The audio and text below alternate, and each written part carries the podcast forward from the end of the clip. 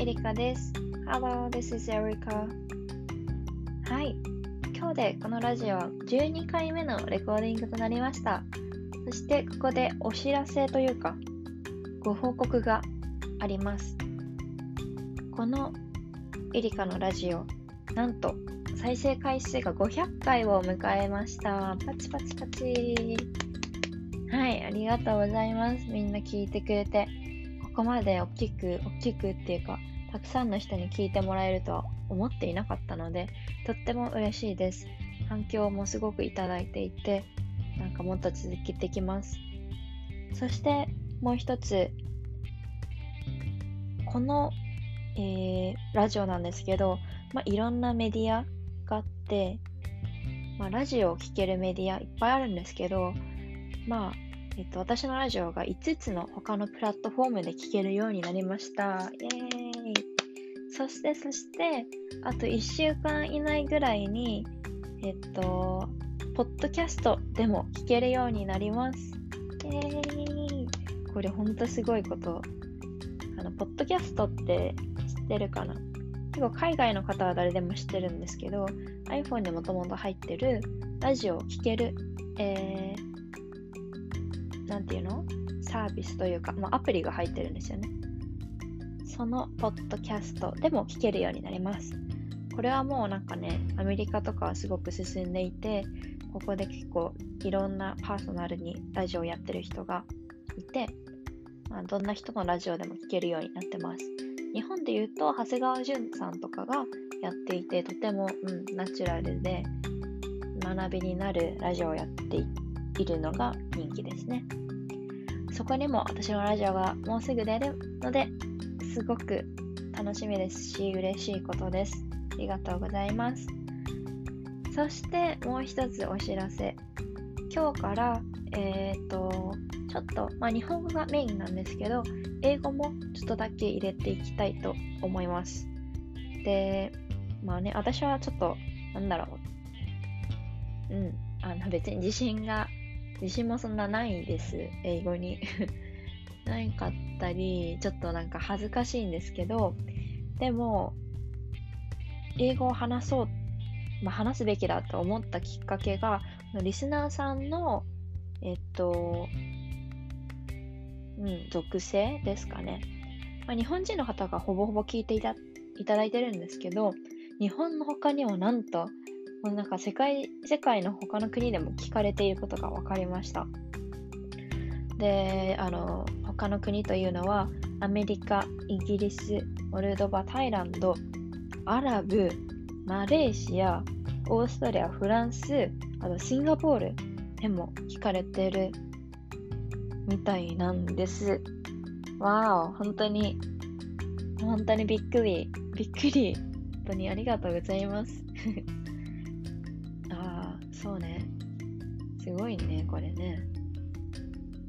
どういうあれなんだろう、ユナイテッドステイツとかはね、友達いるから、友達が聞いてくれてるのもあると思うんですけど、こんなモルドバとかさ、アラブとかオーストリアとか友達いないよ多分いないので、どっかから知ってくれてるんですよね。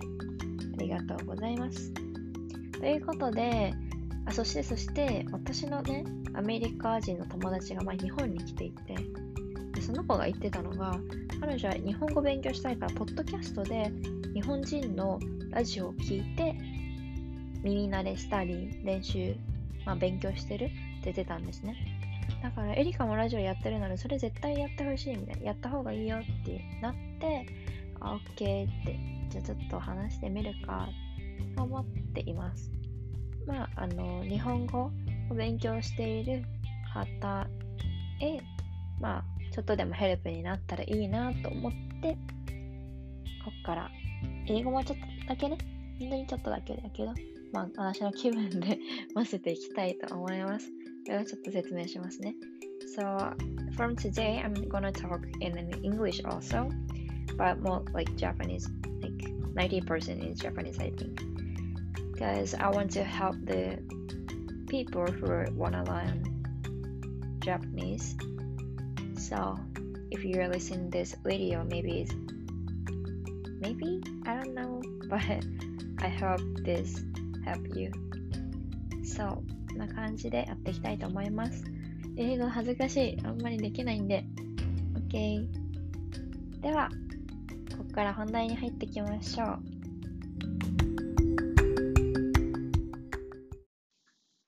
今日のトピックは感情のケアです。うん、感情のケア、えー、これね、私すごくとっても最近大事だなと感じてきているんですけど、私が苦手な部分でもあるんです。最近ね、いろいろあった中で、まあ、この感情と向き合う、そしてケアをするっていうことに、えっと、フォーカスする時期があったので、このことをお話ししたいと思います。まず、あなたは自分の感情に対して向き合えてますか？うん、感情に向き合うって何なんだろうって思うことが大事。うん、感情、ちょっとね、久しぶりにラジオ撮るけど、すごいマイペースにやってきますね。私も考えながら、皆さんも考えながら聞いてください。うん、感情と向き合うって何だと思いますか？私はあ、ちゃんと自分の感情のケアをしなきゃって思った時、ちょっとそれ遅かったけども、あのね、意味がわからない。なんで理由、何が理由なのかわかんないけど、涙が出てきた時が最近あって、まあこれなんかたまに起こる私への現象なんですけど、あ、なんか心、ちゃんと感情ケアできてないなと思って、だって意味がわかんないのも。理由がわかんないで涙が出るって結構やばくないですか？悲しいからとかでもなくて、嬉しいからでもなくて、ふっと涙が出てくる。あ、これちょっとケアミス、ケアしきれてないなと思って、うん、向き合わないとなって思いました。で、まずはじめに、その、根本的なことを話すと、人の体があります。あなたはその自分の体で生きてると思うんだけど、そのボディ、体と心っていうのはもうセパレート、あの違うものだと思って見てみてください。で、前ね、ちょっとホットヨガ体験行った時にこれそ言ってたんだけど、やっぱりボディ、あなたのボディは疲れてますか？あなたの心は疲れてますか？元気ですか？って別々に考えるんだよね。で、私が思うに、あの体、そのボディが疲れているか、今の状況がどうかっていうのはすごく分かりやすいと思う。なんでかっていうと、もうなんか朝起きた時に、あ、だるいなとか、あ、ちょっと頭痛いなとか、眠いなとか、そうやって体じゃない？とっても分かりやすいんだと思います。で、この体の不調を解決するのもすごく分かりやすい。何かっていうと、ご飯を食べれば元気になるかもしれないし、すごく疲れていたら寝れば元気になる。それともストレスが溜まってたら、人と話すことで元気になるでしょ？なんかすごく明確なんですよね。じゃあ一方で、心、あなたの心の状態はって言われると、んって、なんかね、そんなあんまりあなたの心の状態はってね、あの会話の中でもないから、うん、すごいみんな、ね、あんまり向き合いきれてない部分であるのかなと思います。と調子上、調子、調子上って、調子どうとか聞くとき、結構体のことだからなもんね。じゃあ心は元気ですかって言ったとき、私の心元気なのかなって今考えてみてください。あなたの心元気？それともちょっとどんよりしてる？それとも別に普通？で、すごい私も今考えてみたけど、心の状態って、あね、考えるものじゃないと思うんだよね。感じるものだと思うの。うん。でもね、はっきりわかんないんですよね。ちょっとこの話さないでずっとじっくり心と向き合えばわかるかもしれない。もう例えば心が何かあった時に悲しいとか感じたり、何かを、えー、人と話した時に、ああ、温かい、心が温かくなるみたいなのを感じることがあると思います。多分そういう感情から心の状態っていうのが作られるのね。で、私が、えっと、まあ、このシーズン結構泣い、泣くことがありました、正直。で、そう、なんか、うーん、まあね、いろんなこともあったというか、まあ仕事の面でも、結構、なんだろう、責任感が増えたり、てかね、本当に so many things happened on me. なんか本当にいろんなことがあった。So, I have been crying for many, like, for a while. Like, でも、うん。で、あの、そう、何が理由かわかんないのに泣けてきたから、私結構、あの、頭の中整理するときにノートに書き出すんですね。When I organize my mind's or feelings, I'm gonna write on the notes or something.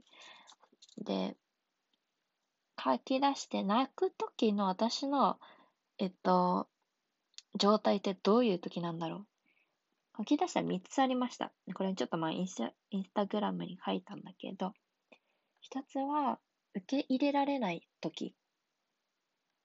二つ目は追い詰められて、あ、追い詰めているとき。三つ目は愛を感じたとき。で、泣くときって本当に、あの、マグカップがあって、そこに水をバーって垂らす。水を入れて、そこからもう自分の容量をオーバーしちゃう。そのコップから水がもういっぱいいっぱいになって溢れ出る。っていうイメージと一緒で。受け入れられない時とかも、なんだろうな。なんか、うーん、まあそんなこれは、すごい時にしかないけど、自分がもう受け入れられない。私結構ね、いろいろ受け入れ、受け入れちゃうんだよね。受け入れちゃうっていうのは、言われるけど、あの、なんていうの？受け止める横幅がすごくひ広いんだよね、私は。結構あの、ジェンダーの話とかもこのラジオでしてたり、なんか、そうそうそう、なんか多分基本的に誰でも受け入れられる。だけど、それがもう自分で受け入れられなくなった時とかは、なんか涙が出てきちゃったり、まあそれはすごい、ね、スペシフィックな時だけど。二つ目の追い詰めている時っていうのは、人から追い詰められるんじゃなくて、自分で結構責任感が強い。から自分を追い詰めちゃう時があるのね。とか、すごい自分に厳しい、私自身が。いや、本当に自分に厳しいって絶対言われてんなって今思ったけど、そう、自分で追い詰めすぎてる時に涙がブワーって出てくる。そしてみっつめの愛を感じた時は、もう本当に温かい気持ちだよね。温かい気持ちでなって涙が出てきてしまうという時。で、このシーズンは追い詰めている時だなってすごくこの書き出した時に分かりました。うん。追い詰めている時。これは責任感と、こうもうこういうことをやらなきゃっていう精神がある、自分の中で。うん。そうね。結構まあ、この愛、うん、この期間は、ある結構責任者にならせていただいて、まあそことか、それでなんか勝手に自分を追い詰めるっていうことをしてたんだよね。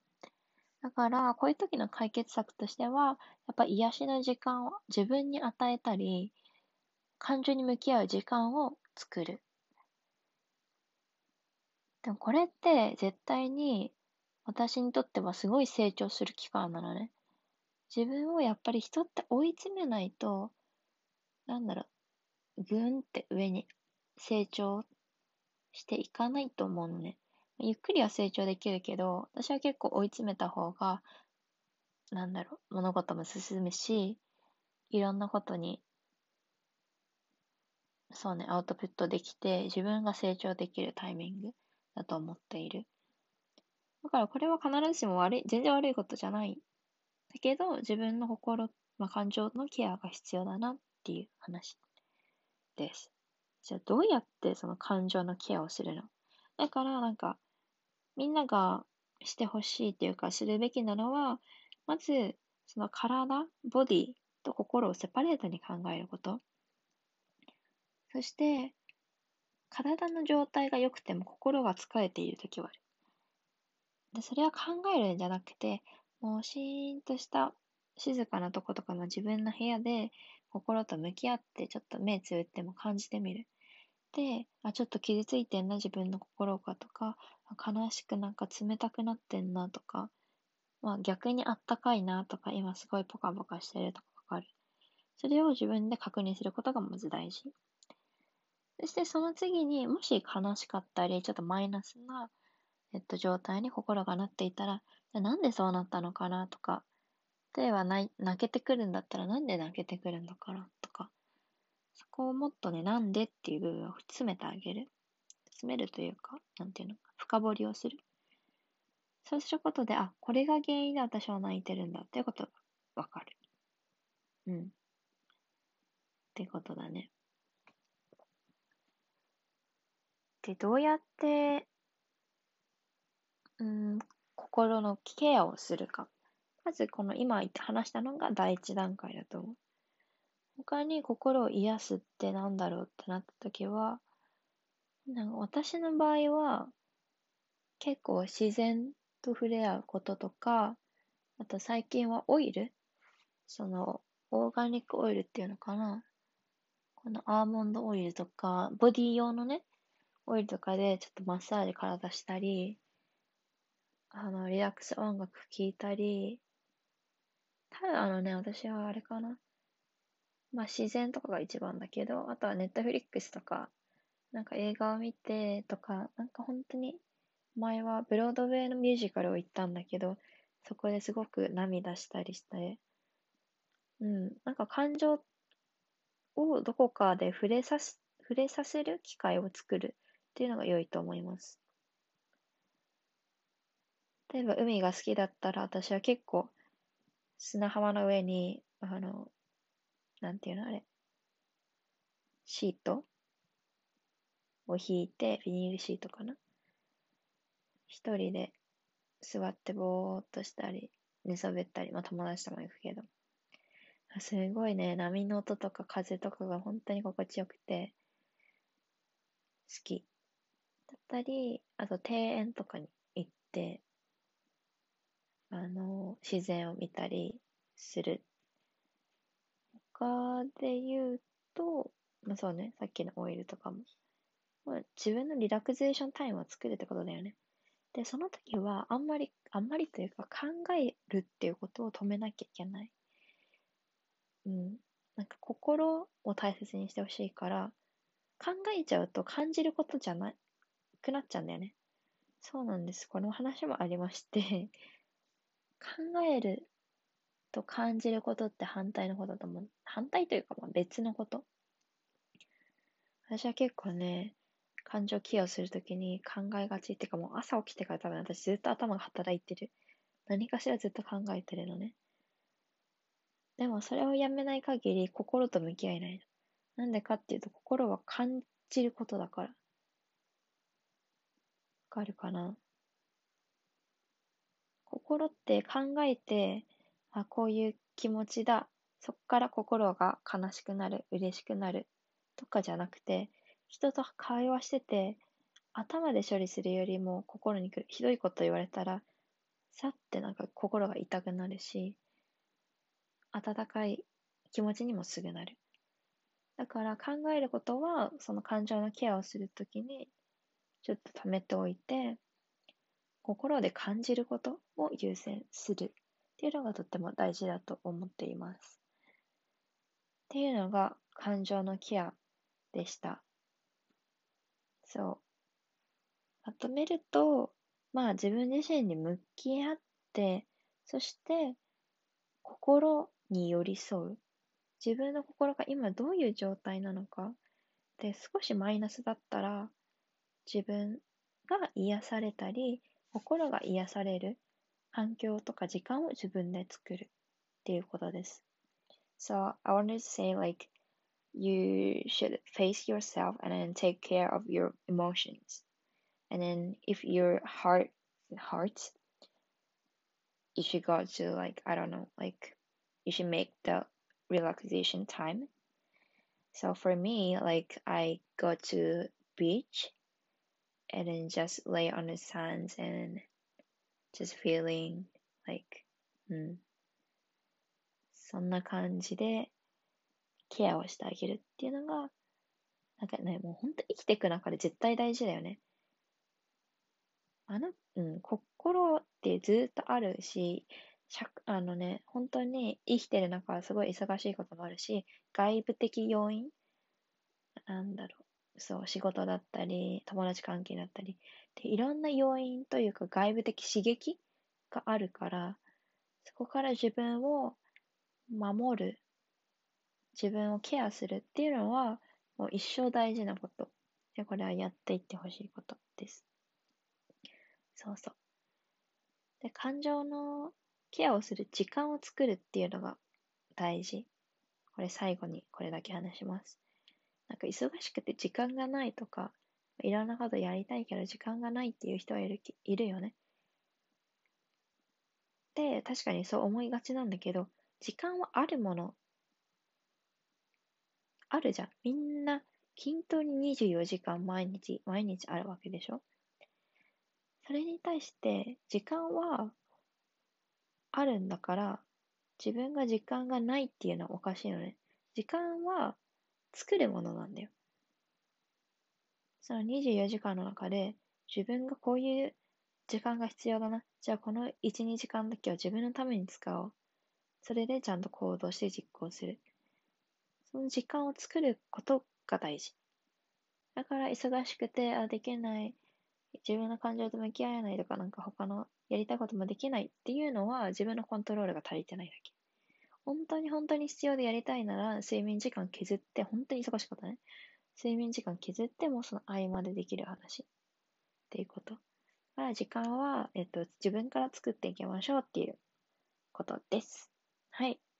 こんぐらいかな。はい。今日も、えー、聞いてくれてありがとうございます。